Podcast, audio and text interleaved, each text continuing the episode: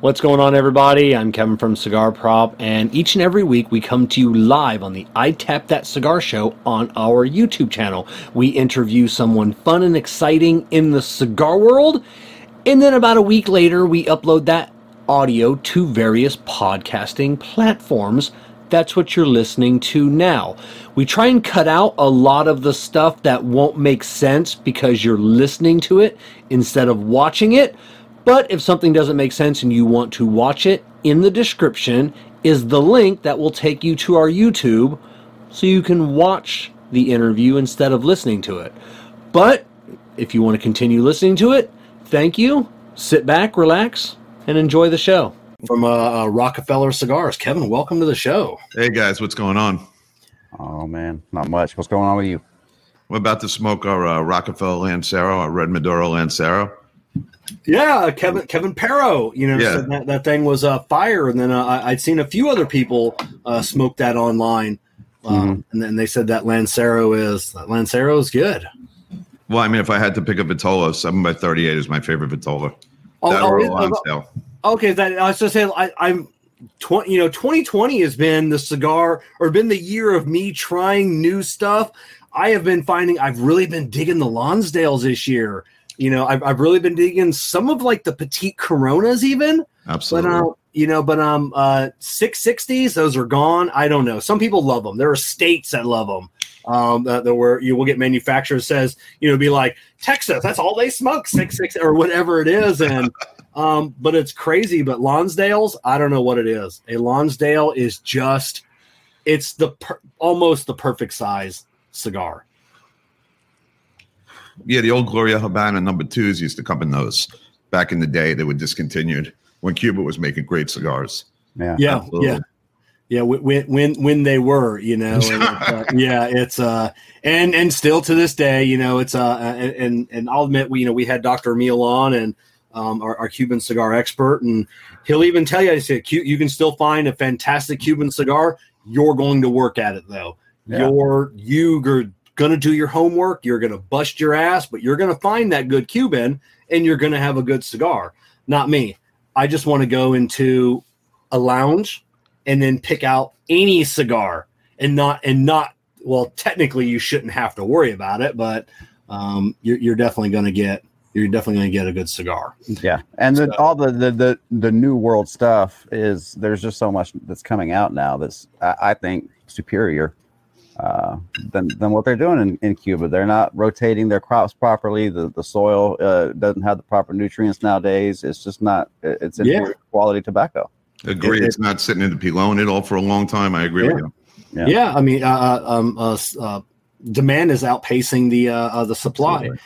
And then Kevin, I'll be live at the Smoke Inn event. Jessica and I will be there too. Um, uh, we'll, we'll, be doing a little, a uh, couple of lives from the Great Smoke. We'll be uh, at the event itself. And then uh, uh, the majority of our day will be at uh, the Smoke Inn Boynton Beach location. They're doing a fantastic event. Um, the Red Meat Lovers Club is hosting the lunch, the dinner, um, and then the after dinner. Saka will be will be there hosting a bunch. So it'll be definitely be a good event. So everybody needs to uh, to get in on that. So um, Kevin, I, I, I had all these questions lined up, and then I I had I had heard of this. We have to start here. Um, because when, when when people talk about you, like Bones, Bones reached out to me, and uh, and uh, uh, he's like, "Hey, do you need any info on Kevin?" I go, "Yeah, what, what do you got?" I'm always looking for like little. He's like, "Well, he he was a trader on on Wall Street." I'm like, oh, "I know that.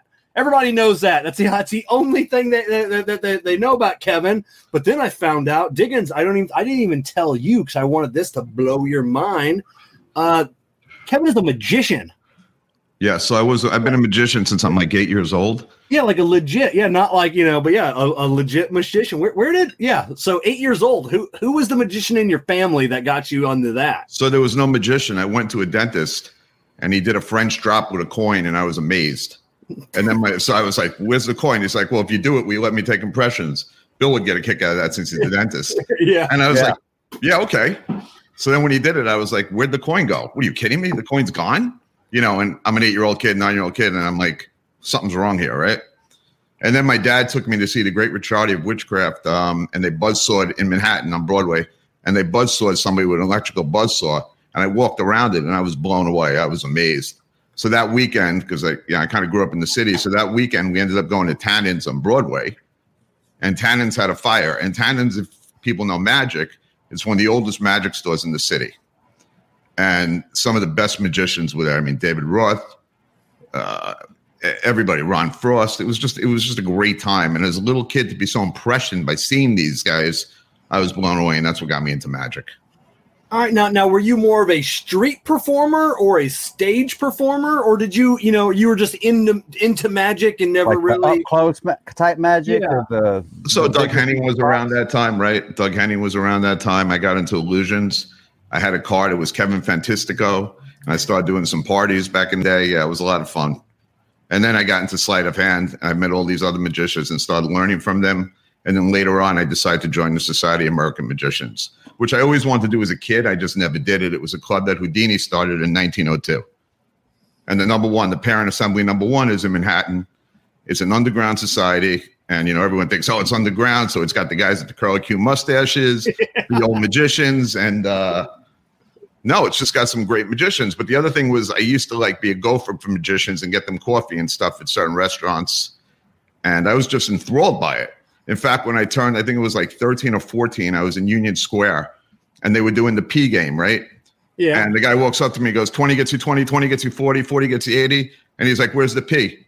And I'm like, I, I know what the P is. It's not under any of them. He kicks the thing up, slams it up. The two guys, the lookout on the left, the lookout on the right, they slam it. Everyone's walking away. He goes to me, You want a job? I said, What are you serious? He's like, Yeah, you got a job. Come here tomorrow morning. So I had a job. Oh my Nice. god! Yep. You know, um, is it is it something you still uh, dabble in today? Follow? Is it? You know, you know I, I still do a little sleight of hand. It was great on Wall Street when I did a lot of entertaining.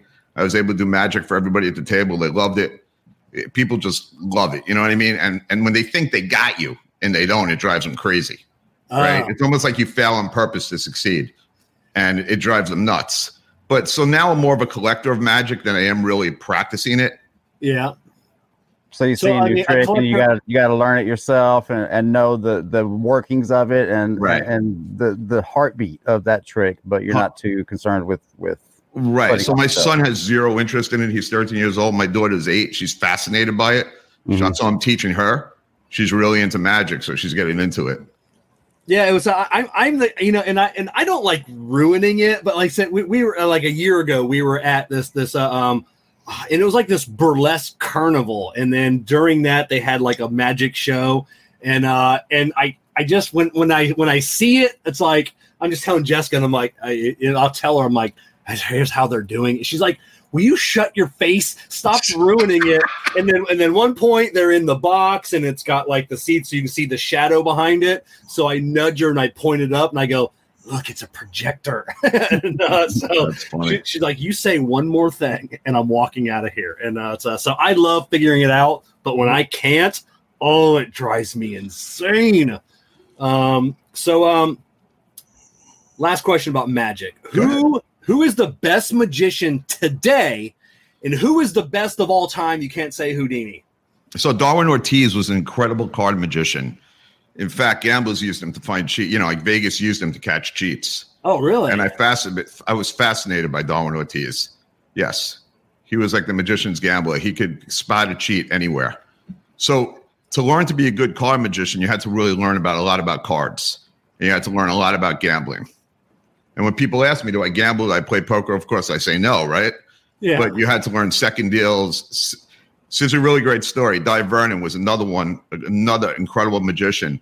And there was this guy down in Kansas City, Missouri, who was able to deal from the center of the deck. In fact, you can YouTube the video, it's pretty cool to watch. And Dai Vernon went down to watch him, and he was the only other person who could deal from the center of the deck. The guy was actually able, right in front of your hands, to deal from the center of the deck. It was an incredible sight, and you would never see him do it. There was another guy who passed away. His name was Ed Marlo. Ed Marlo used to hang out in a Chicago restaurant called Schulien's, and the back room was where all the magicians hung out. So Edward Marlo had something called the cigar deal, and he would deal out the cards. You would never ever see him dealing either the second card or the bottom card because the cigar fooled you. Really, Yes. man. Now, now uh, I never thought about that before. Really, because you know, I think card tricks, sleight of hand. Um, would that make you a better poker player, black die? I mean, be, being able to remember cards, or does that really not come into play when you're playing cards? Well, it does. I mean, in, in Yeah. Vegas, that's what they use Darwin Ortiz, Yeah. like John Scarne, who knew gambling. That's why they use that. But at the same time, if you're having a friendly poker game, you know what I'm saying, like a backroom poker game, yeah, it makes Yeah. you very dangerous. oh, Yeah. really? Okay. Yeah. well, let me ask you a question, and you can you can choose Absolutely. to answer you can choose to answer this publicly or not. But I like this guy. Go ahead. are are uh like you know magic decks like special decks are they by feel can you can you feel a card and say all right this is a jack of hearts So yeah, so that would be a deck that's set up for that. No, I use a straight deck, completely not a magic deck. Oh, okay. That's how I do it. There are decks that are magic decks you can buy tricks, but no, I don't do that. okay Okay. Two Yeah, rules in the Society of American Magicians is never show up a magician and never tell a secret. Okay. Th- There, there we go. So, so you're actually bringing, um, um, we'll, we'll, we'll, we'll blend them here. You're bringing your love of magic and magician to the cigar world. Um, you have a, uh, a, a new cigar coming out. So let's, uh, since we're on that, let's just, let's just talk about that. Let- What's this new cigar you're coming out with? So we have a cigar called Art of Magic. It's a tribute to the Society of American Magicians. On the box, it shows 1902. And again, 1902 is the year it started, that Houdini started it. They had the idea before that, but they put it in production in 1902. So I had Jesse Flores, whose whose daughter is sick with cancer, unfortunately. There's a charity called Fuck Cancer Yeah. at, at PHUCK, so we'll keep it clean, right? Yeah. and and I hired him. I spoke to graffiti artists. This was this has been a project for a year already, and I was going to go in Brooklyn, and it just touched my heart when I saw the whole thing. And I said, you know what, Jesse's the guy. And I had Jesse draw up the top of the box and do inside to the box, and we're hopefully going to have hats if they're ready of a beautiful rabbit reaching. You could see it because halfwheel uh, and Coop announced it in uh, Stogie Press. You could see that the rabbit's reaching in and grabbing with a tobacco leaf and has the cards on the side of his wrist. It's abs- it's absolutely beautiful. I love it. Oh, it's a, We're it- 200 boxes of them. There's 10 cigars to a box. 5% of the proceeds are going towards that, towards his uh, uh, daughter's charity. And um, it, it, it just touched my heart. So I had to do it. I felt like it was right and I had to do it. And that's, you know, not all the time I do projects like that, but that one just felt right and I had to go with it. And Jesse's a great guy. I'm sure you all know him. Oh yeah, yeah. Yeah, Je- yeah. Jesse, Je- Jesse's a, a fantastic guy, and um, um, how, how are the, how will people? And we'll go back to to Kevin uh, Parrott, uh, and I said it was a, a question I'll ask. It. First of all, I said, uh, um, how can they find your cigars now? But how are they going to be able to find that one? Is there going to be a So- press release, or is that? Um, So, by the way, it's also made by Aganorsa. So we tapped Oh. Aganorsa to do that project. all right. So, so we reached out. We put it out there. There were three press releases. I didn't go out to every uh, press. Three of them. I promised Coop he could release it. He did release it, and we're almost pretty much sold out of all the boxes already. And there are various stores all throughout the country. They're they're in about twenty states. okay. Oh, so so they've already been. Uh, so that, that cigar's already been released, No, it's not released. or, or not released. they're pre- oh, oh, they're pre-sold oh, to oh, oh, stores? Oh, Yes, already yes, sold? Diggins. They're pre-sold to stores. Correct. Oh, Okay. I'm gonna. Oh, I'm gonna. So, like to, uh, like a LCA release Um, similar. We're going to do a big virtual herf, which I haven't announced yet. We're going to do a big virtual herf so all the stores can come on. I'm going to have Jesse on and probably Terrence from Aganorsa. All right. So yeah, I'm gonna look that up because I had um, um I had saw that it was like a um you know after January first they they'd be out. So I thought that's when they would go on sale. Oh, if I'd have known that, I'd have been uh, googling that online earlier today. So definitely They'll have to look at- They'll be there January, probably third week in January with all the hurricanes and Okay. everything with the box maker. I'm Yeah. guessing third week of January. Okay, and so you'll have an announcement on your website of which state and which area in that state they're available whenever they are made available. Absolutely. We're actually in the process of redoing the website now. Right on. All right. So super cool. So yeah, the art of magic. Definitely uh, look at that, and uh, everybody don't go buying them up tonight. Save save, save me save me a box. Um, Well, they're also going to be signed by Jesse and numbered.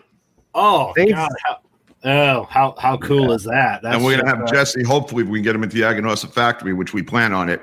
We're going to have him film signing the boxes. Ah, what I want is because I know you won't be able to taste it, but I want them to sign the leaves and then, roll, and then and then roll the leaves and put them in there. I mean, magic sharpie. Yeah, there's no way you're tasting that. And, uh, Hey, that, hey, hey, hey, that's brilliant though, man. You know, there's there's got to be a way you can blend something to where when it, as it burns down, a magical cigar, as it burns down, it says Rockefeller or something cool in the ash. um, that would be the yeah, binder, or- or- yeah. I within mean, the binder or something like. So the ash itself is a different color as to white to dark. You Yeah. know, So one of the oldest tricks I've seen is Harry Houdini. We're going back to Houdini because, in Yeah. my opinion, he was one of the best magicians ever yeah. I, I agree. So Harry Houdini did a trick where he had your card, took your card, set it on fire, took the ashes, rubbed it on your arm, and the card appeared. You made me think of that, Diggins. Wow. Yeah, you know it's a um uh, and and I think I've seen like I said uh, like Penn and Teller or, or uh, some other magicians do that. yeah, But that that would definitely be cool of bringing some type of magic into Um, the cigar itself. magic into the cigar, or you know even a magic box. You know, like the box did something. Right. You know, but you know it's A like secret uh, compartment with the you know you had to have yeah, yeah you had to have the no to do it you know because i watch a guy on youtube and he's a puzzle guy and um and he gets like these these puzzles and sometimes it'll take him hours and people will send him these 10 20 30 thousand dollar puzzles and uh and it's like these intricate um like 30 step puzzles to get it open That's you know, I mean, I ob- like gigs obviously, like a, a box, nobody wants that. You'll just break it. But yeah, something like a cool, bringing something interacting and engaging with your consumer and uh, some kind of bringing uh, the love of magic into. Because I feel like magic has has taken a back seat since um, you know you had um, um, the angel guy and you had the other Criss guy Angel, walking. yeah. The yeah, Criss street magic- Angel. the street magic guy, right? the street magic David guy, Blaine. yeah. David You know, Blaine. but but yeah, David Blaine. Now, when I was growing up, it was uh, David Copperfield. yeah, You know, that was and he and made the Statue of Liberty disappear. Remember? yeah, you know, Yeah, he walked through the Great Wall of China, but it was uh, you know, see, like the art of magic is, you know, seemed like it, it's not, it's never going to die, but it just doesn't seem like it's prevalent in our our society. So yeah, maybe cigars and magic and and and bring that back. That would be that'd be super cool. That'd be either that or just don't tell someone that there's magic in the cigar and put like an exploding tip on that. So yeah, yeah. they, they just Yeah. they don't know, right? They get to Uh, go take it. Uh, that's it. We already got problems with the FDA. Uh, uh, so um, Exploding tip. Yeah. Um, so so magician to Wall Street trader to cigar company. Um, we're already talking about cigars. So we're going to keep going. We're going to come back to the Wall Street days l- later on. Um, Right. 'cause I- 'cause, you know, because I, I I've got some great you know some questions. Like I said, you know, I found it. You know, what brought you to Rockefeller Cigars? You didn't start the company. If people don't know, um, um, Avo Uvezian. You know, everybody knows who Avo is. His son. Um, and I don't know, and I don't know the story of his son and his partner, how they started the company, how he just didn't work for Avo is, is beyond me to have that that have that brand name. But um, how did you know? I don't know how you came in to to Rockefeller Cigars. So I was going to open up a cigar lounge right near Barclays in Brooklyn, right? And it turned out it didn't happen. I went down to at the time IPCPR, not PCA. I went down and I was with a retailer and I spent some time with him, and I met his son. And you know, I didn't really know much about him at the time, and I can't really talk about it because. But the but the end of the day, I was fifty percent partner of Rockefeller, right? So Rockefeller was the other partner. His wife is actually a real Rockefeller, and that's how they're allowed to use the name, and that's how we are allowed to use the name from the beginning because it was Okay. trademarked with that name. The real name is Vintage Rockefeller Cigar Group. Okay, There's no dash A dash anything. He had Okay. a liquor company called Rockefeller Liquor, Rockefeller Spirits, spelled just like Rockefeller Center. And I wanted to keep the guy on, but the other partner didn't want to keep him on because this guy's a genius. He knows tobacco like the back of his hand, who had the liquor company, like the back of his hand. And he wanted to have a cigar to match the liquor, and that's how it started. okay, Jeff, on the other hand, Avo's son, had a whole nother plan. Me and him didn't see eye to eye. I took over the company, ran with it, and since I've taken over the company, we're doing phenomenal. Now now whatever happened with uh um with, with Jeff Avo, Avo's son? Is he still in the cigar? I don't never- know. I don't really talk to him.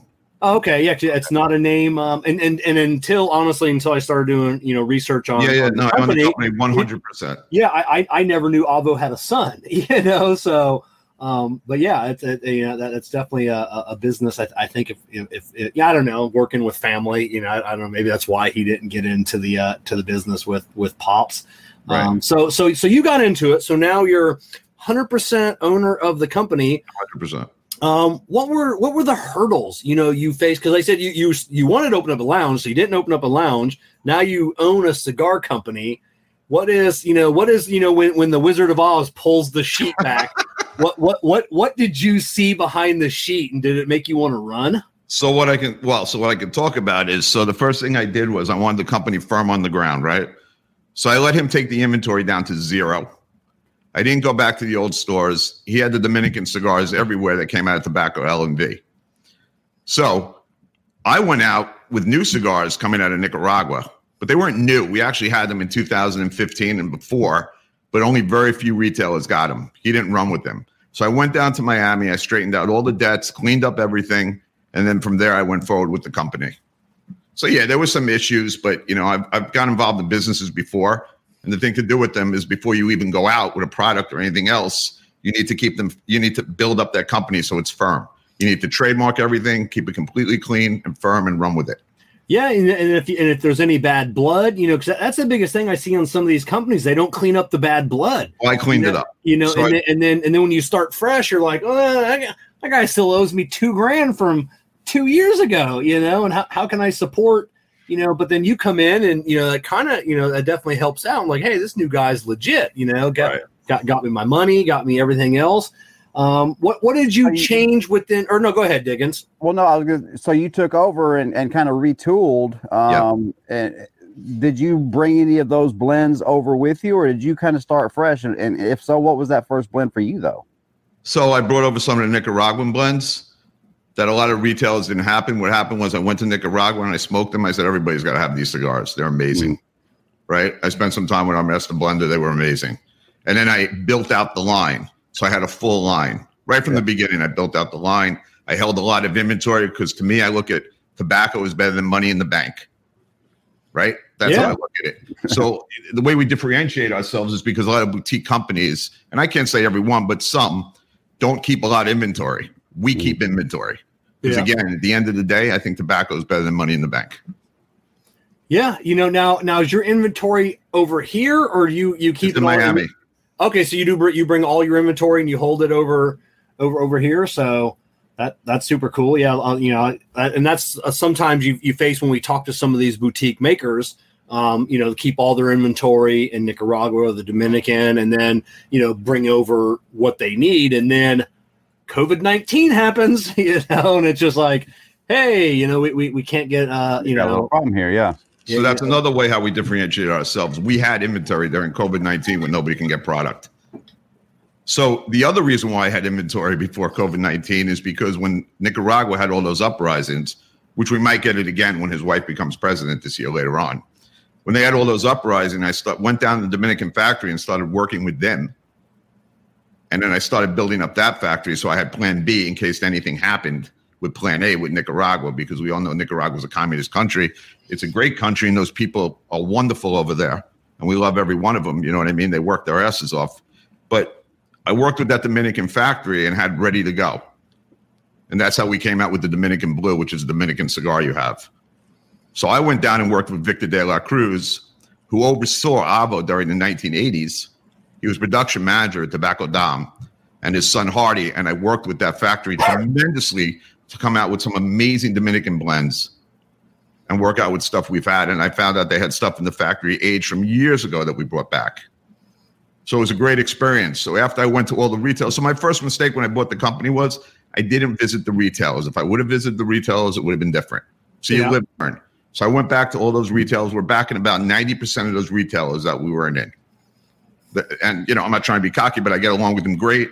Do the right thing because customers are always first. It's about customer service. You know what I mean? Especially in this industry, it's a people business, this industry. Yeah, because because we, we have choices. You know, if uh, if you know, I, I- walk into a humidor and it's like I, I got you know I got a thousand choices. Right. So I better have a damn good cigar and I better be able to differentiate myself. And when I go into an event, I'd be able to talk to people, spend time with them, explain to them what it's all about, and make Yeah. them feel like they're part of the process, part of the journey, part of the experience of Rockefeller. Yeah. And that's what we try to do wherever we go. yeah. You know, now when you um, you were uh, looking to open up um, uh, your your own lounge, um, um, I mean, have you vi- have you you know have you ever have you work in a lounge or, or visiting like the factories, the farms, and you really wanted to get into the to the So- lounge business or So I have been to some crazy countries back in the past, but we're not talking about that right now. yeah? But so I did go to Managua in the past, but I never went out to Esteli. When I first went to Esteli, I was amazed and I kept my mouth shut and just started learning and kept learning. No, so I was never worked in a cigar lounge. I've helped out in cigar lounges, but I never Yeah. actually worked for money in a cigar lounge. No.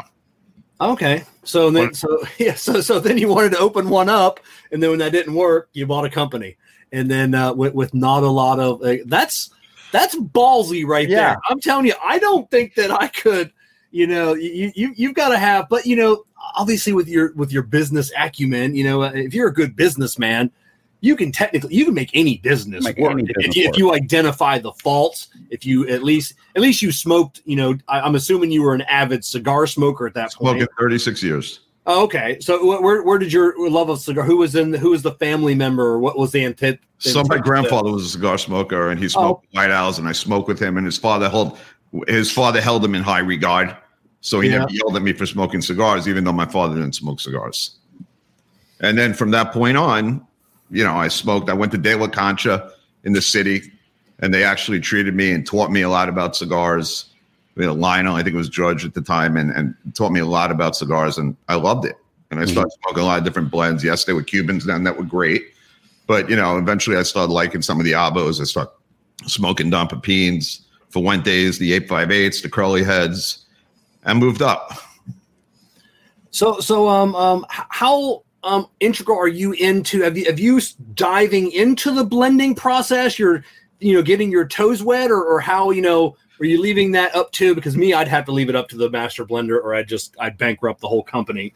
Um, but uh, so how integral are you in, in in the blending process? So in the beginning I wasn't, right? yeah, But then which, which is coming out- good. You know, yeah. Yeah, because you know, I kept my mouth shut, like I said, and I learned. Yeah. And what happens is you start smoking different leaves and, and you start compartmentalizing those tastes in your head. And for me, that's how I start building my palate. And when I went down to the Dominican factory, he gave me a bunch of cigars and he said, Well, what do you think of these? Because I want to come out with a different cigar. And that was how Dominican Blue was born. And I said, You know what? They're good, but I- went to Sosua, which is a crazy area, as you know. I went to Sosua that night. We were in Puerto Plata. We went to Sosua. And there was a guy from the Bronx, and I gave him a cigar, and I gave another guy a cigar, and they were sitting around me. I said, Listen, you guys are important because you're going to give me the feedback I know that I need to know. So we sat and I passed the cigars around. They're like, "Oh yeah, we'll take a free cigar, absolutely." Yeah. you know. And they had the bourbon they're drinking, and and I go, "So what do you think?" And he goes, "It's good, but it's a little strong." And it was very strong.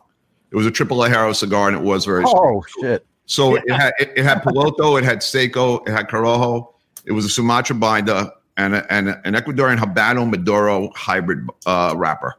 So I said, it's really good, but we got to take some of that strength down. So we Yeah. put Connecticut broadleaf instead of the Corojo in, and boom, it changed the whole taste of the cigar, and it appeased to everybody. And we've done very well with that cigar since then.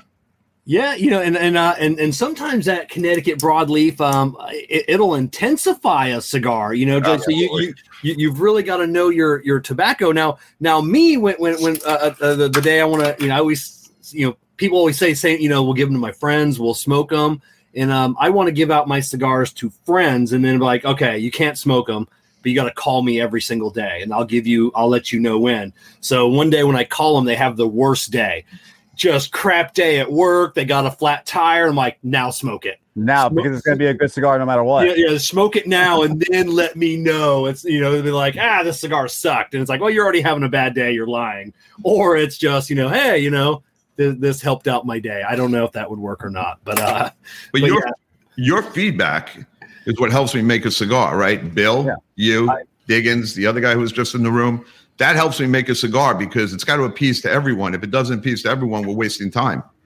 I know, and I, I'd be, I'd be so afraid. You know, uh, we got uh, our, our good friend Dr. Kathy sending me uh, um, uh, uh, some cigars that some Candelas. You know that that that he that he worked on. New. I'm going to be the only person in the world that has these, and now I feel pressured, and I don't know if I can handle that kind of pressure. Well, and, pass, and- pass one on down to You me. know, oh, I'll- you- oh, I'll- you- oh, I'll you know handle that. You- pressure for you. yeah, yeah, yeah. Kara will get one. You're get one, and it's just like I, I don't, man. I because you do want to give honest feedback, you know. But some sometimes it's like, ah, but you're my friend, and so I I don't I don't know. I, I'm hoping I could always give you know honest feedback, but but yeah, it's um. Have any of your friends or you know people like you you make a cigar and they're like, I don't like it.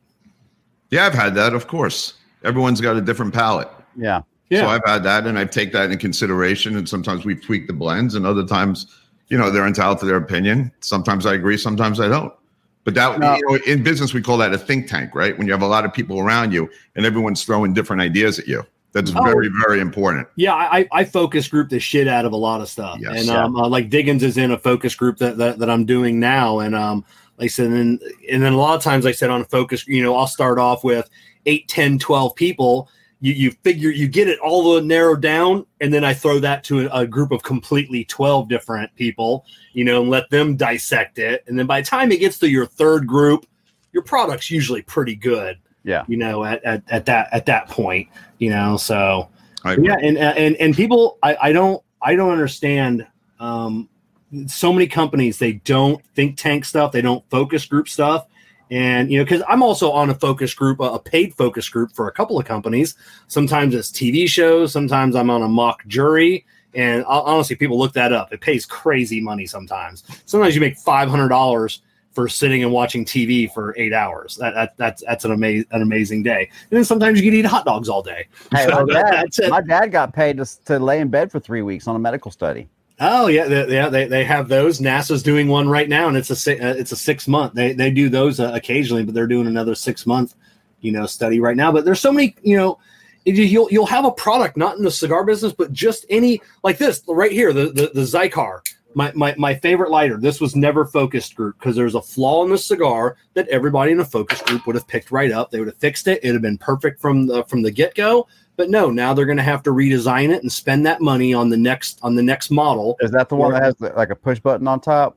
No, uh, it's just a flip it and it's got a push button on, on the side, you know. But the, uh, the the fuel adjustment, there, there's an issue with the fuel adjustment that you know, and obviously they they didn't they didn't think tank that or focus group that that thing. So it's good to see that that you you at least utilize that because it, it is so, uh, you know, it just seems like like the giant companies, the corporate companies, they got their shit together. Pepsi, Coke, Nike, they, they got their shit together. But some of these smaller companies, they don't realize how little of an expense it really is at times. Right. You know, just just to get some um, to get some feedback from from your from your guys. Um, but yeah, and then you know, take that. You know, so yeah, have you ever you know just across the board there was a cigar like everybody's like, no, no, this isn't this isn't good. Thank God, no. I, I, I, I, would, I would hope so. So like that, that's a, that, that's a, that's a tough one. Um, now, now, are you always, always tinkering? Cause I feel like I would always be tinkering. Like I would always want to be, what's the What's next thing? What's the next thing? So Jose Valdez from American Caribbean is a fourth generation Cuban grower out of Pinar del Rio, originally from Cuba. Pines Wow. Rose, right? That- yeah. That, that's some chops right there. Hundred percent. When he puts a cigar together, and you know, yeah, I I, do, I put my input in and stuff like that. But at the end of the day, I usually go with what he says. He's pretty smart, and he pretty much knows tobacco. Well, that, is, that is good. And that's good having that person there watching your back. You know, Absolutely.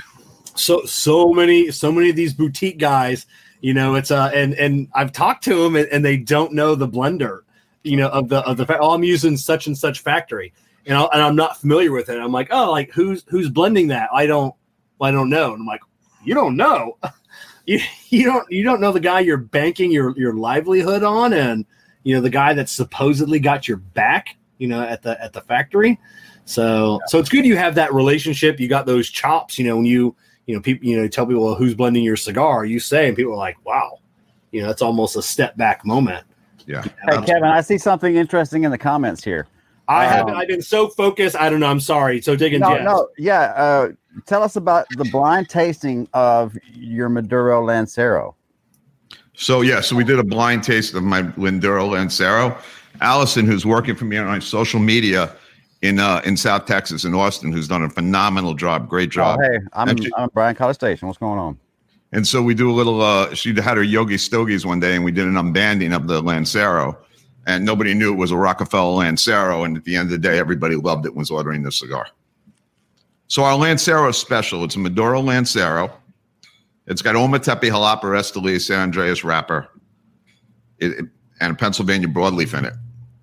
But the kicker is the way he raised the Ometepe and lowered the Esteli, so the Esteli wasn't fighting the San Andreas because it's an 80% wrapper. And the cigar doesn't get hot, and the ash stays with it, except the one I just dropped on myself. no, That that that San Andreas can that that takes over a cigar. yeah, I But agree. yeah, so I mean, yeah, you you've definitely got to be. You know, I, I've had some.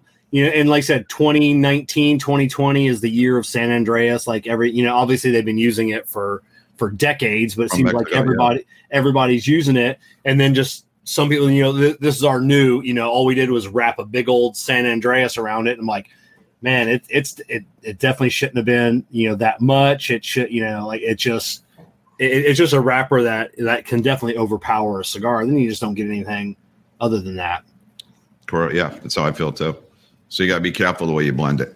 And you know a really good blender by how he blends a Lancero. You- You're, Well, you're, that's you're, what I was going to ask you a second ago because you had said uh, earlier um, that Lancero was your favorite size, al- along with uh, you know th th those smaller Vitolas. When he sends you samples for your blends, do you ask for them in the Lancero, or do you get them in the actual Vitola in which you uh, plan to produce them? No, he usually sends them to me either in a box press Toro or regular size Toro. Okay. And then if I like the blend, then I'll get it in a Lancero or maybe a four and a half by 38. Okay. all right. So because a, a lot of guys they'll say that they'll start their their blend Yeah. process at With- that with- Lancero. yeah, at the Lancero. So when uh, I'm going back a little bit, you uh, um you brought the inventory back um to to zero. You you squared up everything else. Yep. At that point, how you know what was the time frame? You know how long before the new cigars were on the shelves? You know, uh, you know they, they were they were out. People were ordering them.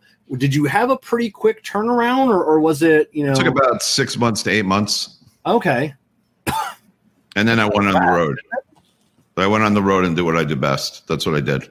Went out there, shook everyone's hands, met great people, and I've been doing it ever since.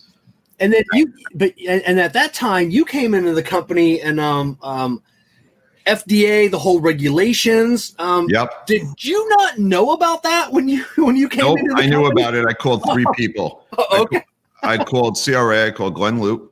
Yeah. I called uh, what's his name? Oh man, the guy from Famous, Artie. Oh, okay. Yeah. That since Famous was one of the first shops I smoked at too back in the day. Oh, okay. I called him. I called Glynn Loope, and who else did I call? Maybe the Newmans. I forgot. I remember calling a manufacturer. I forgot which one it was, and asked them their opinions. Right? Yeah.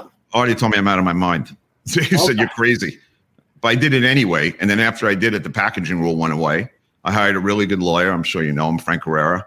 Okay. I, I hired Frank, and ever since then, you know, we've dotted our I's, crossed our T's, and you know, we're prepared. So yeah, that's what I was going to ask. You got the packaging prepared, I'm I'm sure, and it's just on the shelf like everyone else, right? No, but we're prepared with everything else too. Yeah. Spent a lot of money in legal fees, and we're prepared. Now, Yeah. now, now, had you started with the packaging and then they they deemed that you know they took that away? So did you have to restart or No, they never took it away. They said you can repackage a cigar. Oh, And okay. so that did go to court, and I was waiting on it, and it turned out in my favor. So I was like, you know what? I'm just going to go with this. It's going good. I love cigars, and I think it's going to work out. All right. Yeah. Cause, 'cause I was Should looking. I I was- take a risk? Absolutely, 100. percent and I mean, no no risk, no reward, but Right. A man that's been doing magic since he was eight years old knows all about risk. Yeah.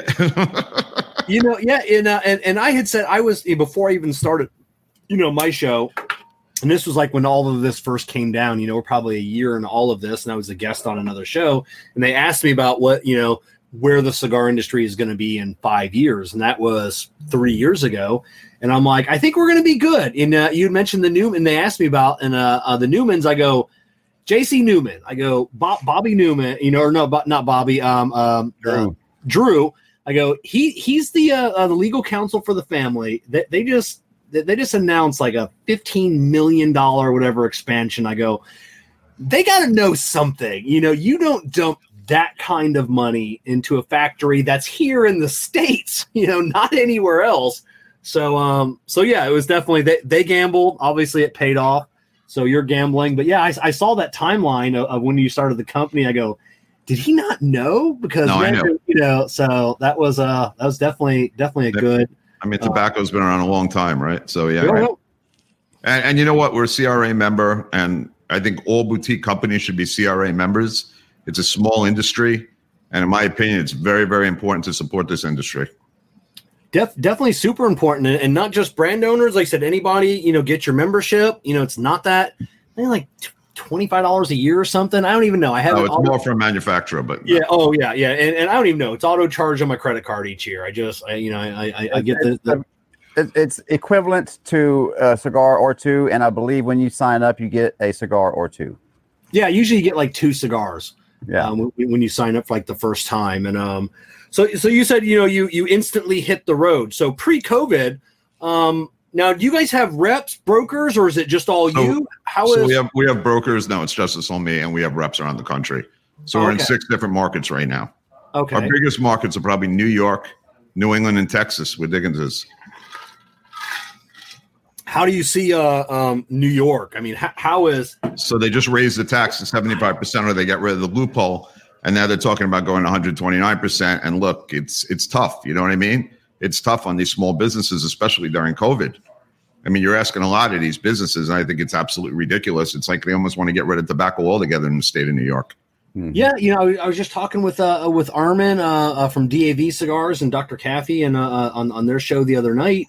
And I, and I said, how, how do you how does a, a New Yorker feel? You know, you go into a lounge and, and then knowing that everywhere in the country, well, almost that it's a, you're, you're- smoking a, a ten dollar cigar, and Right. there I've got to go up to this place and buy a 20, 30, whatever it is cigar. It, it's absolutely insane. They're not happy. I'm not happy for them. I mean, it's terrible. You know, I um, mean- it- do, do you see um, or have you heard of a um, of a mass exodus? Just people getting out, or people? I don't. I don't know the New York mentality. Okay, You know, they're trying to, you know, New Yorkers are tough, as you know. Yeah, They're yeah. trying to, uh, you know, they're trying to make it work as possible, best they can. They're trying to make it work, and we're there to support them 100%. But it's not easy. It's not easy at all. Yeah, yeah, it, it, it can't be. You know, you look at you know, and, and then I, I see something like uh, um, Armin was saying whatever some lounge that they go to in, in New York. It's like on the corner of like this street and this street, and which is crazy. The the rent. You know, look at Nat Sherman. What, what the hell was the rent at? What I mean, what could that have possibly cost them a month? How in the world could they have ever paid their rent each month?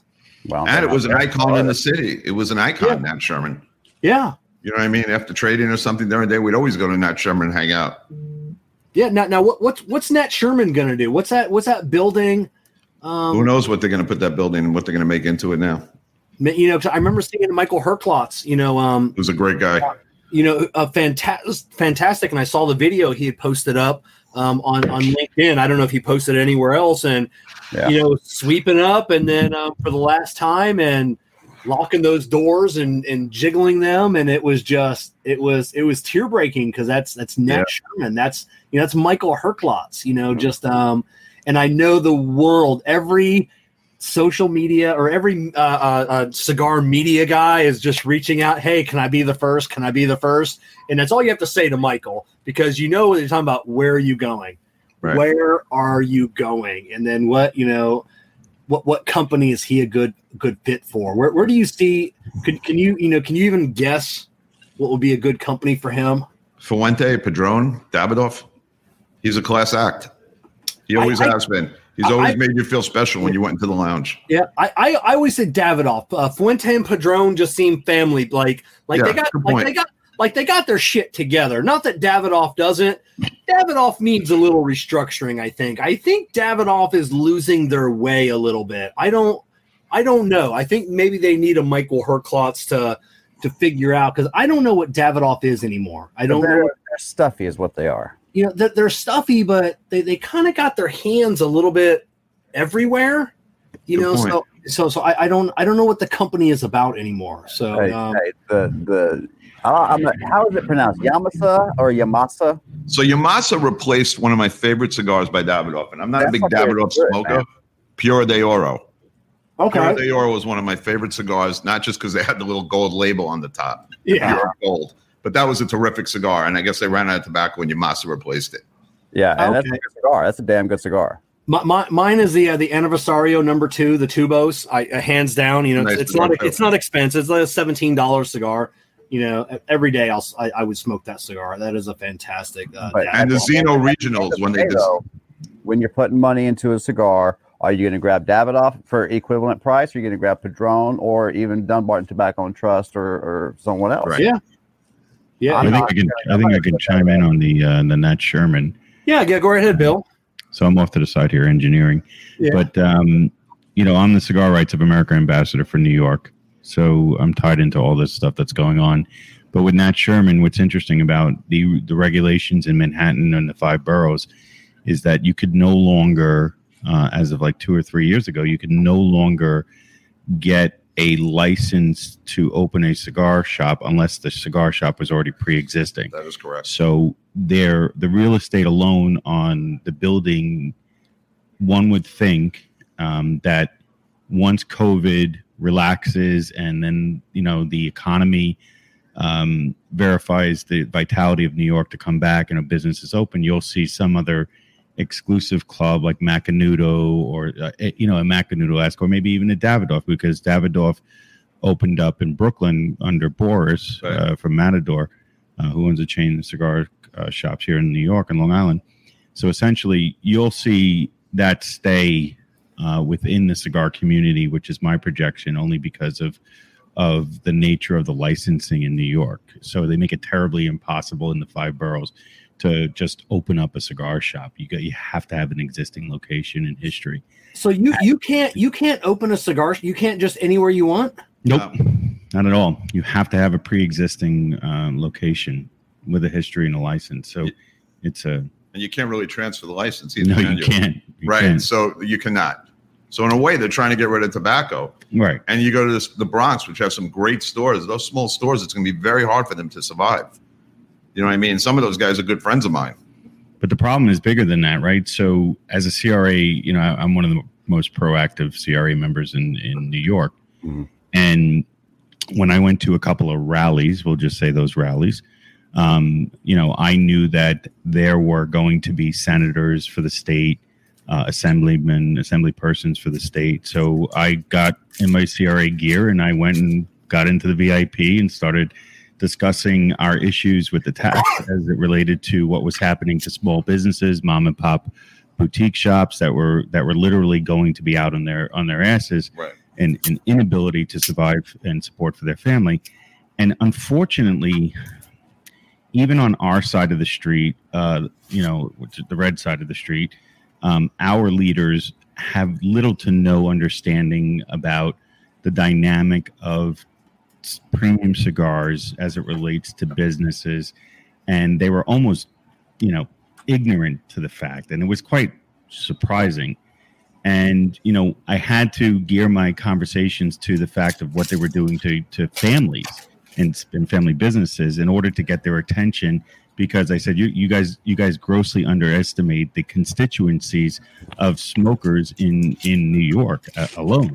That many people are voters, you know, and they they vote their cigars, believe it or not. Right. So, you know, I got some headways. I got some invitations after the new for the new year to go up to Albany and do some do some lobbying on our own for the state. But you know, my fear is again is the is the ignorance level, and then the fight for the um, the Democrats that really want to get rid of tobacco. Period. They just don't give a shit. They yeah, I mean, a lot of they them, want it done. A lot of them are just bureaucrats. I yeah, agree. They don't absolutely. care. They're industry agnostic. They don't care. That's my two cents. Yeah, I, I, we see, you know, and, and I just wonder, you know, it's, I, I don't, you know, it's, you, you guys have AOC. It's like, it's like, how, how do I take New York seriously sometimes? You got, how, how do you, you know, Bloomberg, you've got Cuomo, you've got these guys in, uh, you know, but but that's not when when I see New Yorkers, when I see them on TV, when I speak to them in in uh, uh, in person or on the phone or in these chats, and it's like these these are these are the real guys. These are the you know the, the I, I don't want to say you know Republicans. These are the guys that are that are fighting for all of these rights. But then the, then the rest of the state is, is it is it the rest of the state that's screwing? Is it like Buffalo? Is Buffalo screwing you guys? Who is screwing you know everybody? Because in California, giant state but Los So- Angeles County screws the entire state. So dynamically and politically with demographics in in New York. So you you know in this uh, charged political environment that we just had with the presidential race, we saw um, the county list, right? So when you looked at the county list, it was completely red. The whole state was red, except for the mass populations of these small areas that were blue, but they had the most populace because it was the rural areas that are have now turned red dynamically in in the state, but they're few and far between amount of people. So when you look at AOC's group, they're in a stronghold. There's no, there's absolutely no, and they don't let them. You're you're shunned if you do not fall in line with their ideologies in those areas in Queens and Brooklyn, you know, because of the nature of the unions that have the strongest hold on all of them. That means the teachers' unions, the other type of unions. Now we had some we had some exoduses for the uh, the labor unions, but for the most part, they it's the people that run the unions that were really the lobbyists for gaining their uh, their their advantages for being tied to the Democratic Committee, you know, in in New York. So it's a it's an uphill battle, um, but n- dynamically to answer your question is that Lower New York owns the whole state. Like. We have Manhattan, we have Brooklyn. Right. You know, we have massive economies in a small area for the whole state that make the state function, and they realize that too. That's why we always have a, Repu- a Democratic governor. You know, All right, Yep. that, that, that, that's certainly good. Allison uh, wants to know uh, uh, where he's where I see the cigar industry going. Um, I, I I was op- super optimistic about the cigar industry until uh, Biden announced a uh, his uh, chief guy to uh, to be running um, uh, everything, uh, uh, including the FDA, and you know a known anti-tobacco guy, just known at least at least under under Trump, you know, um, um, and then even even under um, um, Obama, his guy, I forget, you know, I, I can't remember that guy's name offhand. You know, he eventually bounced from the job. You know, so um, Scott. How I about you, Kevin Gold? Where, Scott- where do you see yeah. the industry going? Yeah, I'm sorry. Said, where do you see the industry going? I mean, it's a wonderful industry. What scares me about the FDA is going to take all the creativity away from the industry. And this industry is based a lot on creativity, coming out with new ideas, coming out with new cigars, and that would be horrible if that happens. I see a lot of money though going, unfortunately, going the other way, going into cannabis, and not going into cigars because Yeah. they want to collect the taxes from cannabis, Yeah. and they know they can get a great deal of money from that. So they're leaning that way more towards our way. The other thing is Altria, which is a powerful lobbyist group, as Bill knows, is going out buying farms of cannabis right now. Mhm. Yeah. So that's where they're. That's pretty much, in my opinion, where the money is going. The other thing is, I, I think they've got so much going on right now with all the vaccines, a lot of new drugs that are coming out, that they're not so focused right now on tobacco. At least in the beginning of the administration, yeah. Will two years from now that be the case? Yeah, probably, since he's anti-tobacco, but not in the beginning. I don't think so. I think they have too much on their plate right now. I I, I, th- I I agree. think I, I agree, and then I, I think right now that's that's the most that has me optimistic. So that so they're going to spend the next two years trying to because we're going to we're going to be dealing with COVID for the next couple of years, no matter how you look at it. You know, Yeah. trying to get the entire population if if they're if they are going to get vaccinated, um, and then you've got to do it a second time. So we're, we're two years from now before we could possibly be you know wiping this slate clean. Right. Know, and the, my only thing is, at, you know, so we'll have at that point, you know, we've had a good two years, you know, of the FDA kind of leaving us alone, maybe a good solid year. Hopefully, we'll have three years of under our belt to where they're not going to want to start all over again. Right. Hopefully. Bringing, the- bringing the lawsuits, bringing everything else, and just just starting this whole mess again, in which they know is going to take another five years. You know, Hopefully on- that's the case. ho- ho- hopefully. Um, now, you had mentioned earlier that um, uh, you took over the company, you, you you hit the road, like pre-COVID. Um, how much are you are you on the road a lot? Are you letting it you letting your people handle it, or how much are you? So last year we did the numbers 191 days I traveled out of the year. Good guy, and you and you and you got a family. You got a uh, wife. You said two. You know, I don't know. You said two Wife, kids. two kids. She's very understanding. She has got to be. I, I sometimes sit in this office for six or seven hours, and it's not quite so understanding at times. Right. You know, Yeah. you, you're on the road a couple hundred days. It's probably why we have a good marriage. I'm yeah, that, that- no, no, you're you're you're right about that. Sometimes, you know, yeah, sometimes after eight, Makes the heart grow fonder. Yeah, it's it. Eight, eight hours. I'll go in there and get in her way, and she's like, "Will you just go back to your office?" You know. So I'm like, "All right, whatever." You know. So, um, do, do you enjoy? Do you enjoy the road? You know, I love the road. So when Okay. I worked on a Yeah. portion of me when I worked on Wall Street when I wasn't traveling, I was I was covering Texas, Colorado, and certain areas like that. And I loved being on the road. In fact, I would go to a lot of places and you know, we had a niche, right? We would go find institutions that are in areas that nobody covers. So, you know, it don't have to be a monster hedge fund, a monster institution, but we would go over there and they were like, Thanks for coming because nobody comes to see us. So there you go.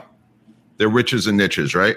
Yeah. So we would go see them, and he's like, you know, and here I am in my jeans with a blazer on and and and, and a nice shirt underneath. And he walks in. The first thing he said to me, I'll never forget this. He goes, "How come you're not wearing a suit? Whoever comes to see us wears a suit." I'm like, "Do you really want another empty suit coming in to see you?" I know. And he laughed at me. He looked at me and he goes, "You're perfect, man. I love it." Yeah, yeah. Do you, do you want me to get a carpet bag too? Right, And then, yeah, and then and then come in. You know, may, maybe maybe on a on a buggy with you know uh, you know a bullhorn. You know, right. I've, do- ne- I've never been that guy. yeah. Do, do, do you want you want to do that? You know, I like so- that that little catchphrase. I've never heard that before, and I will recycle that. There's Go ahead, use it. Bitches, man. I'm I got lots of them. Yeah. So so so we'll get we'll get all the way back around this this this this, this is uh, one of those weird movies. Now we go all the way back. you so you're so you're you're uh, you're on Wall Street and uh, and the one thing I um I I I don't everybody always says he's a gold trader, gold trader, gold trader. Um, and then everybody talks about gold. Uh, I watched the show Gold Rush. I'm hooked on it. Um, why is it why is it gold? Uh, why not palladium, platinum, iridium? People don't realize how rare iridium is. Can, can, can you not trade those, or what is? So I was, I, so okay. So I met this guy a long time ago who was not with us right now. This guy Herb Spielman, who was a commodities trader for uh, a company called Lehman Brothers. We all know it; it collapsed. Yeah, So, but anyway, so he started teaching me about gold stocks. Now, my father did a lot of business up in Canada, and I went up there and I went up to the Red Lake area, and they weren't watching the kids back then. So I hung out with some geologists. I went to a mine, and I and I and I was kind of hooked. I was, and I got to about I think it was like 19, and I started sending my resume out to like Barrick, New Newmont, all these different companies, saying, "Hey, I want to be a miner. I want to be in the blah blah blah." And they're like, uh, "You're too young, kid. You know, call us when you get a little older." So that pissed me off really. I mean, I wrote out like all these res, you know, all this great stuff. I was really upset. I remember that was one of my my setbacks. I was really really upset. And then I started working with a guy named Paul Carlino, who handled all the South African gold stocks. And back then, the South African gold stocks like Western Deeps, Vaal Reefs, Driefontein, Kloof, they were all almost like utility stocks. They paid huge dividends, and I would always watch them at night, and they would move up and watch them. And I remember the first time I traded gold, it was gold futures, and it was in the middle of the night, and I was like, "Wow, this is cool! I can make money." Almost like the Robin Hood traders now, right? I can make money. And one day I made money. Next day I made money, and then I got wiped out. Whatever money I had, I'm like, my friend says he saw me on the train. I was so depressed, it was mm-hmm. scary.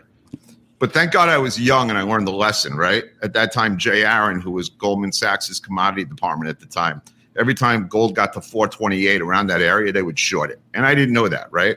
So I understood it afterwards and I learned.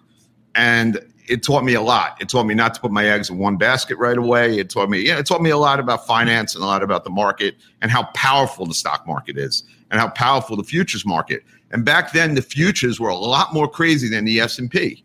Were a lot more crazy. The S and P, whatever small it was, or the Dow Jones, I think it was around three thousand, then collapsed in '87. Was a lot. It, it was. It, there wasn't as much volume. It was a different, different market. It wasn't so computer oriented.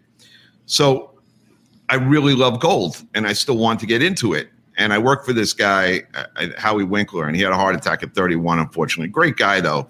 And I started trading coffee and cocoa. And the markets were wild. The futures markets were wild. And that's how I got into it. And then I went to the restaurant business and then I went back. Then I went into Wall Street. And when I got into Wall Street, I started seeing myself going towards the gold equities, those South Africans where I met Paul. And I started learning more and more about it. And I was like, well, how could I go back to these mining companies and how could I find investors and put it together? So eventually we did. We found invest I found investors. I spoke to these mining companies. At the end of the day, you can't give up. You can never give up. And we went to countries with no embassies, military translators. It was a long time ago. It was like when I was 29 into my 30s till I was 40.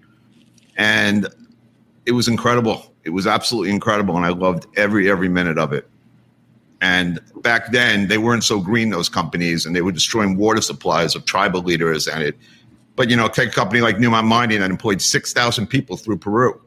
Wow. And Peru's government was getting royalties. So they're not going to take the side of the indigenous people, but the tribal leaders, they couldn't care, right? Because they're getting tremendous royalties. Yeah, it's, it's, the same when a when when a tribe finds oil, Right. You know, or something else. You know, Right. it's like you know, And uh, so- get out.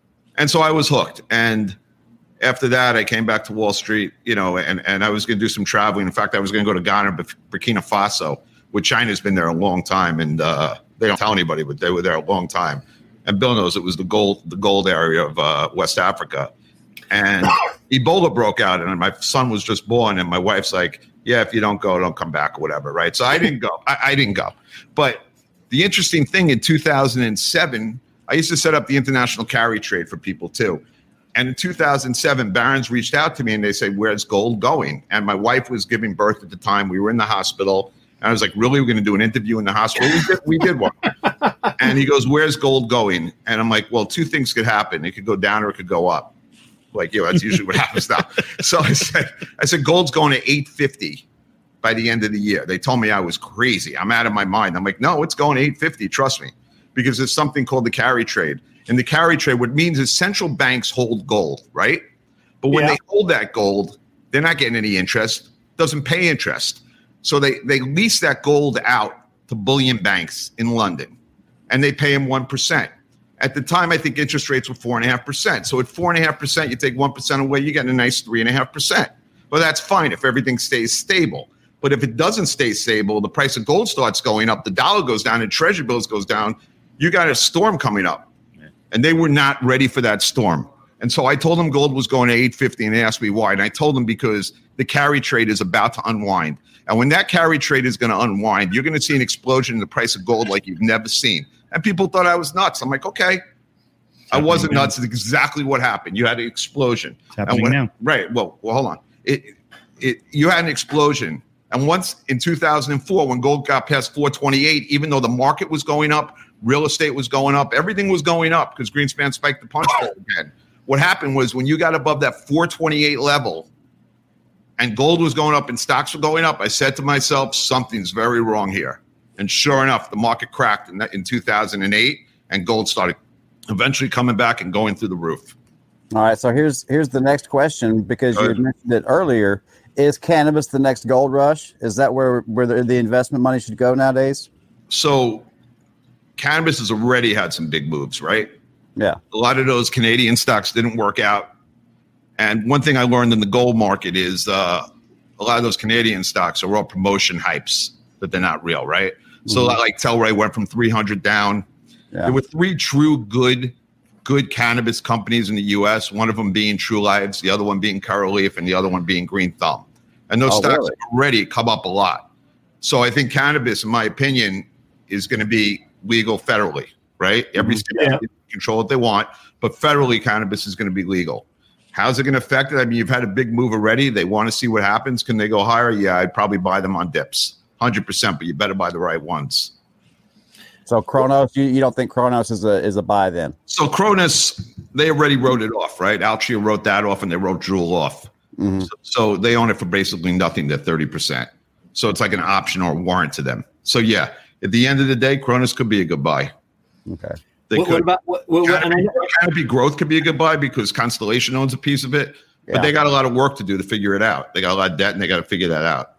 so what, what I know we talked a little bit on the phone. Aphria, do you think you think Aphrias are going to get to 300, 400? You think that's ever because they got the German market locked up, which Germany hasn't. They haven't announced that they're going to, but once they're, you know, they're the only ones right now that have a license in Germany. Right. So if, if they open that up, I'm hoping Yeah. you know, you know, you know, I, I, I, I don't know.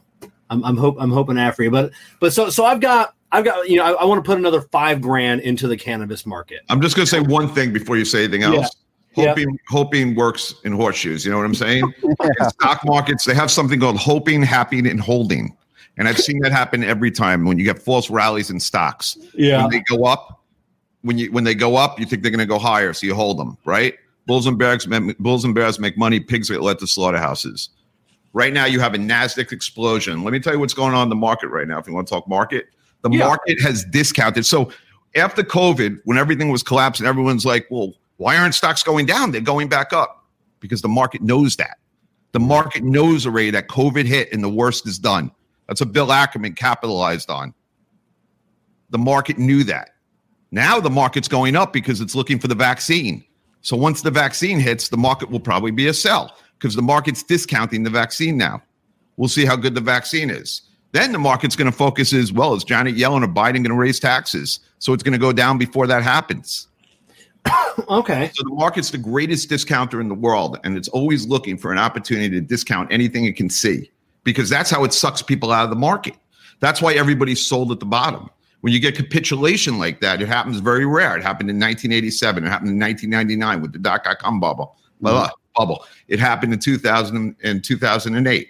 Happened again now with COVID, which took the market by surprise. Yeah. But at the end, at the bottom, you have so much fear. You are afraid to touch those stocks. We call it black pessimism. You are petrified to touch a stock at the bottom of the market. I don't care who you are. That's why a lot of funds miss out and their numbers are down. They're like, oh my God, we better pay up here. But then you get guys like Carl Icahn buying Oxy at $9, $10, and everybody's looking at him like he's out of his mind. No, he's right because they're going to start buying it at 20 or 30 and they're wrong, but they got to be there. Yeah. They got to be there because they got to they got to take care of their shareholders. Yeah. Right, right on. What, what about what, what about a, a cryptocurrency? Where, where do you see that? Um, um, where, where do you see that going? Is So so cryptocurrency is like the uh, the new man's gold, right? Mhm. Yeah. and that's why gold suffered, and and cryptos have been going up. I think there is going to be some kind of digital currency because they want to know where all the money is, so they can tax it. So there is going to be some some form of digital currency. Is it going to be Bitcoin? Maybe not. Maybe yes. At the end of the day, though, banks now, central banks, from what I understand, don't quote me, are allowed to have Bitcoin on their assets on their, on their asset sheet. If really? that- yeah, and if that's the case, then Bitcoin's going to definitely trend higher. There's Yeah. been a lot of inflows into Bitcoin and a lot of outflows out of gold. But at the end of the day, they want to know where every dime is. They've they've experimented with having digital currency, and I think it's going to happen. I don't know if it's going to happen next four years, next eight years, next year, but it is going to happen. That's where they're going. Yeah.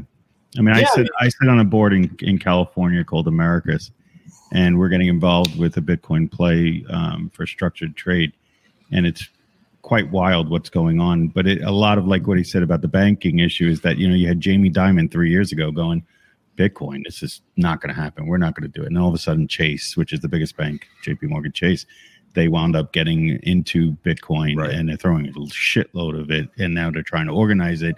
Not only they're trying to organize it from the tax point, but they're trying to make money off of it so that they can survive where they play the game of taxation. So it's uh, it's definitely and where we're going with the new administration, it's going to be something that is because this is how for the for the longest of times you had governments involved in Bitcoin on a on a quiet tip, simply because they were able to move money around certain ways to get certain things done uh, without without great uh, intrusion from other governments. So it's already been there. It's going further, you know, and, and as we start uh, monetizing Bitcoin, you're going to start seeing it become a true currency.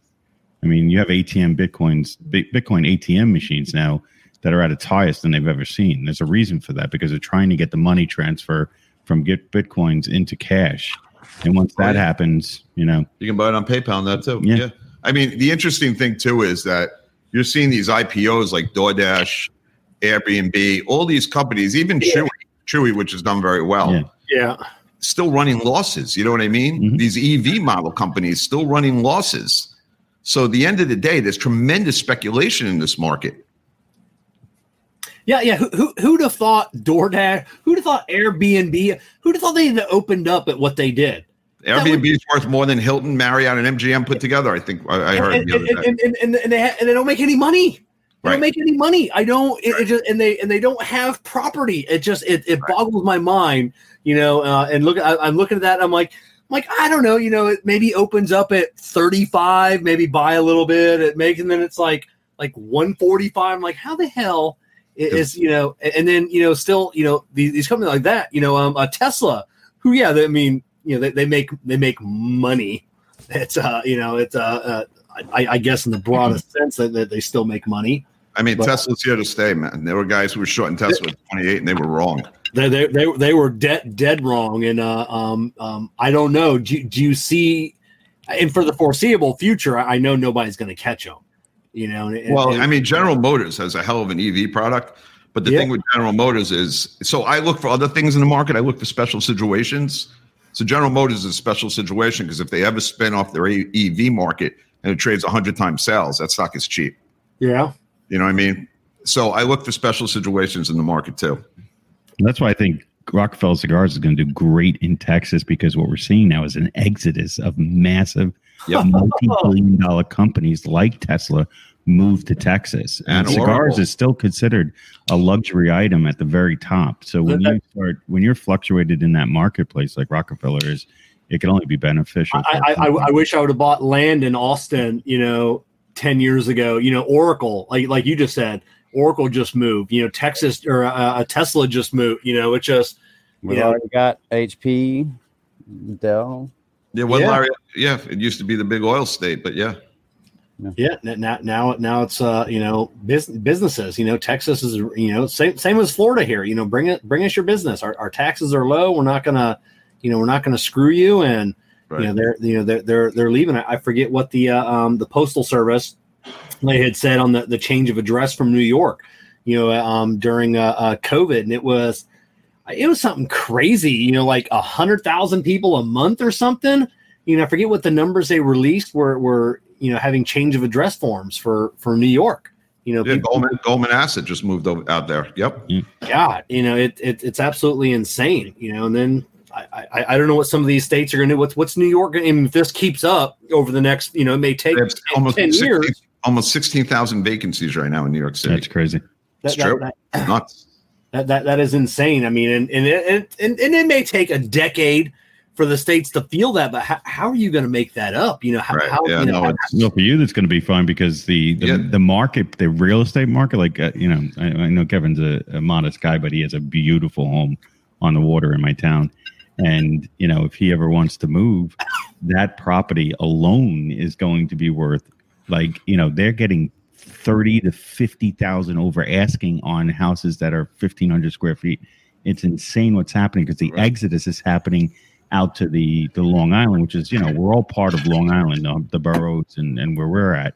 So essentially, it's it's r- really crazy. They're not necessarily not everyone is fleeing New York Well, we- per se, but there there's a lot coming out here. yeah, we talked about leaving, and the two places we would go are Texas or Florida. Yeah, which are the Yeah. most conducive for for you know. There's no sales. There's, there's no income tax, and you know it's it's easy. Tobacco, and plus it's Second Amendment states. Right, second right. So right. that Yeah, means, yeah. that means a Yeah. lot to me. So well, we go we go hand in hand. Cigars and, and Yeah. believe it or not, there's a there's a strong correlation between uh, premium cigar smokers and, and the Second Amendment. I mean, it's an infringement 100%. on a God given right to do what you want to do with your body.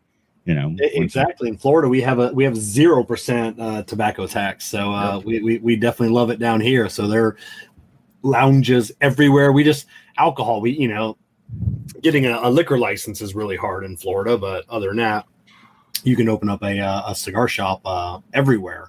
Um, so what, what do you got coming in um, um 2021? What's the uh, are you itching to get back on the road? Are you do- are you doing if they have live?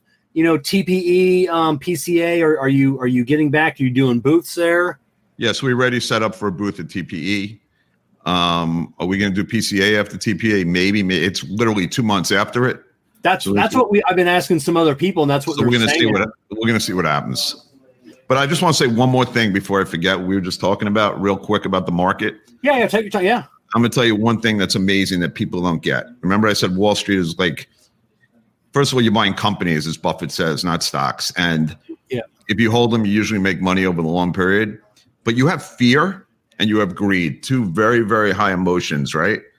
And you could put on four trades a year. You don't have to day trade because day trade, I see nothing but stretches eventually happen. Because at the end of the day, Wall Street's legal gambling. You're going to lose your money. Uh, it, it might take a year, it might take five years, it might take 10 years, but it's going to happen. But if you put on four trades at the bottom, when people are puking them out on fear, and you buy the gorilla in that sector, in the company when they're depressed, you're going to make money. And on the other end, when you sell or short at the top, when they're reaching and they're reaching and they're reaching, you get to that greed point and you sell it, you're going to make money. You just have to have tremendous. The, the, the graves of Wall Street were filled with people who were right but early. So you just have to have tremendous, tremendous patience, right? The hardest thing to do is sit tight and be right. I was about to say, it sounds like a lot of self control, which is something I'm not very good at. Yeah.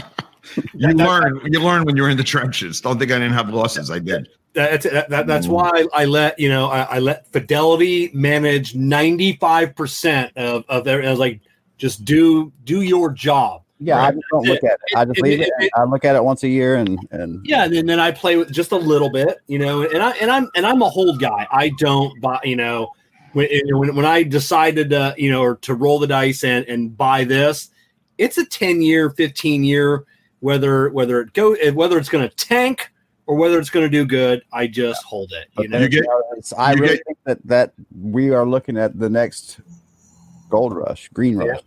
Well, you know what? You get your information. Forget sell side analysts. You get your information from being out in the field, from getting in a, getting a truck, getting a cell phone, and go visit every single store of that group. That's how you get your information from talking to the employees. There's a Yeah. lot to say about being out in the field and learning about companies. Yeah. But going back to the other thing, so we got four new cigars coming out. We're working on. We okay. got, we got a box press Cameroon. We got a box press Sumatra, and uh, one other one coming out. And we did just come out with a four and a half by thirty-eight. We're calling it Little Lance, which is a small Lancero that'll be hitting the market. Yeah, a four, a four and a half by 38. Perfect winter smoke. Yep. Yeah, what, what's that? Is that uh, what's that going to come into a um, um, um, a box or a soft pack or? It's it's going to be in bundles of five and ten. Oh, okay. So we're Yeah. trying it out in the market now. We made it for we made it for a certain guy, and he's like, by all means, let everyone else have it. And uh, that's the way most of my guys are. You know what I'm saying? But you know, I would definitely ask permission first if they're the ones who gave me the idea.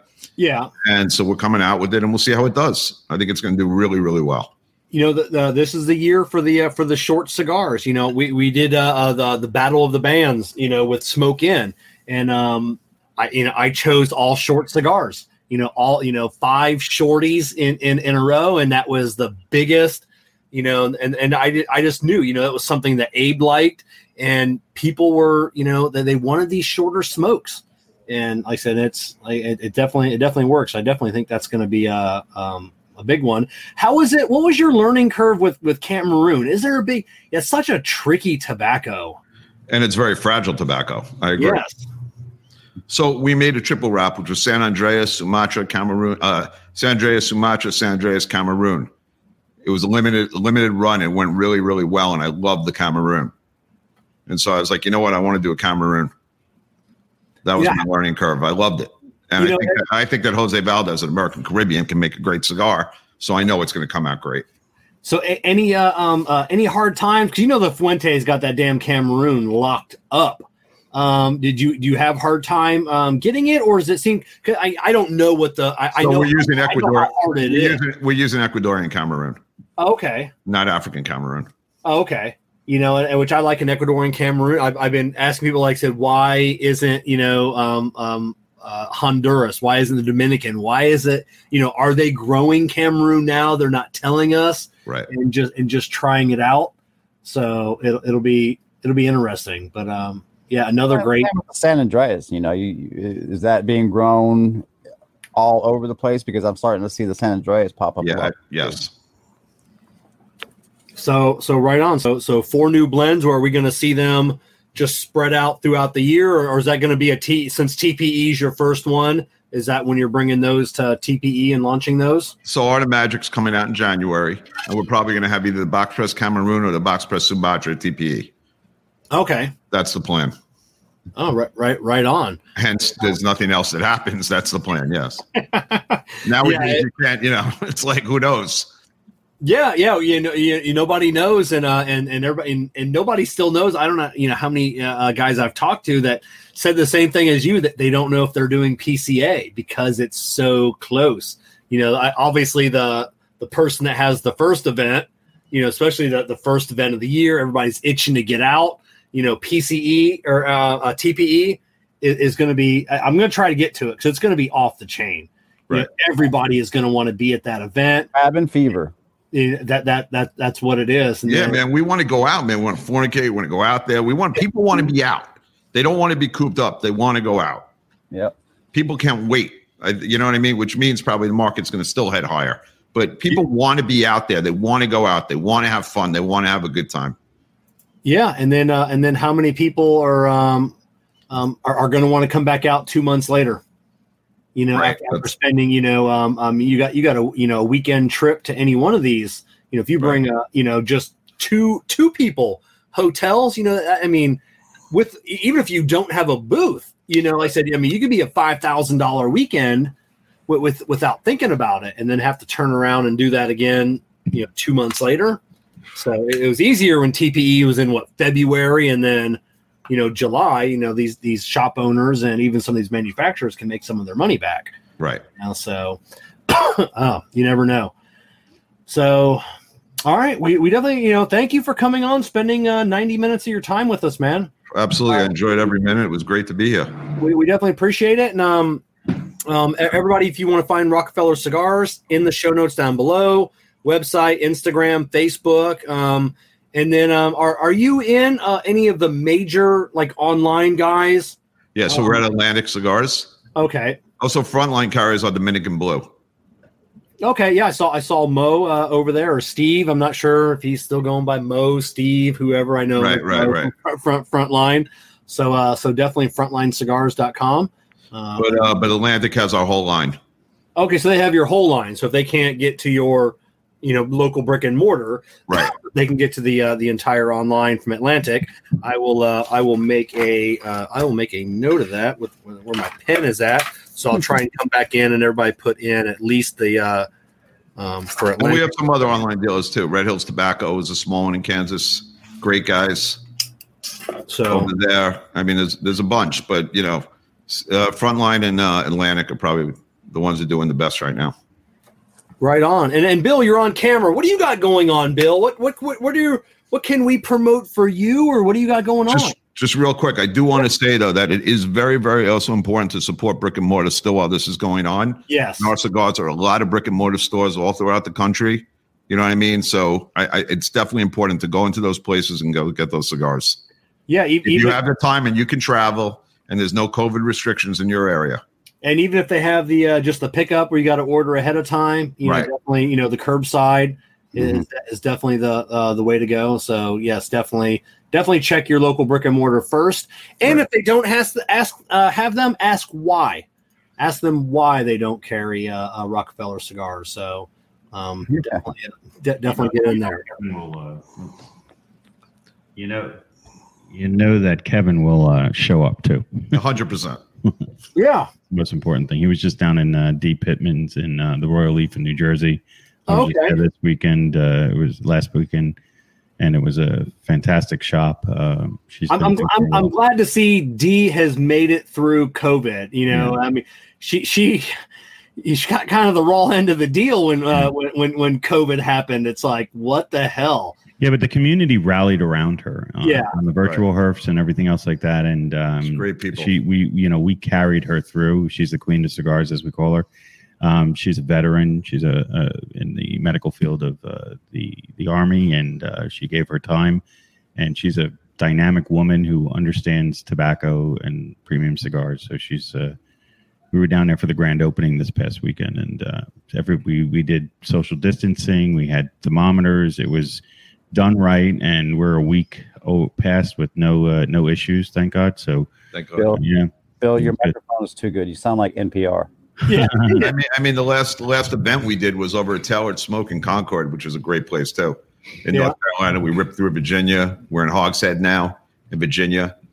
Bunch of stores in Maryland. I mean, you know, it's a lot of fun. It's a lot of fun going out there, meeting people. Every lounge has the magic of their own lounge. You know what I mean? And it's it's just great. It's a culture. Cigar culture is an amazing thing. And the most important thing right now is to um, uh, pay homage to where we're at right now and and and how this was all came about. Um, both Kevin and I are, are one of a few uh, handful of civilian members of the largest law enforcement uh, smoking organization in the country. It's a 501c3. It's called Smoking Shields. You can find them at smokingshields.org. And essentially, um, we're in 10 states uh, and uh, within those states there were certain uh, multi-chapters like in new jersey has a south chapter and a, and a northern chapter Um, but this is an opportunity to. Um, John Bellico is the uh, founding father and the president. It's a fantastic organization. Uh, again, at smokingshields.org. Um, if you back the blue, uh, as we do, uh, cigars has been a great uh, uh, culture for them for release, for stress release and camaraderie.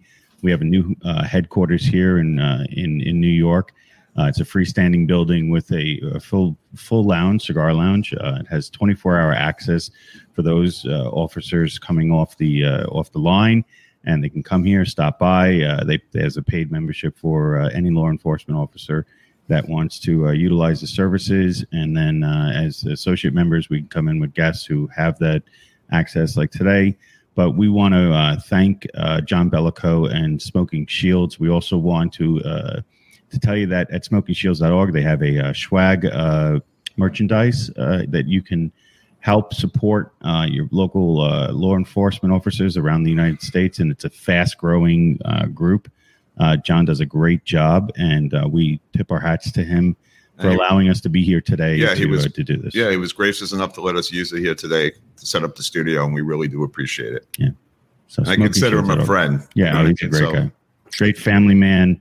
He built this place. Uh, I mean, all of us had a piece in, in in tearing it apart, doing the demo, and then rebuilding it. But uh, you had um, very instrumental people like um, you know, you know, Smokehouse Gorillas, which we're both members of. And uh, with Al Peter being our president, uh, he was here every single day, and his resources that he provided for Smoking Shields was second to none. Um, so it's just been a uh, a passion to uh, to help those who make that daily sacrifice for us to give back to them, and then at the same time they're so open to civilian support. Uh, so we we encourage you all to to stop by, just have a look at uh, smokingshields.org, and uh, they have some great swag, like we said, to support them, and they are a 501c3. So if you like to make donations, you'll see uh, the donations uh, sector too. So it's good stuff. Right on, and and, and Bill, I'm gonna tell you if uh, you, you two together with with you, you got good equipment.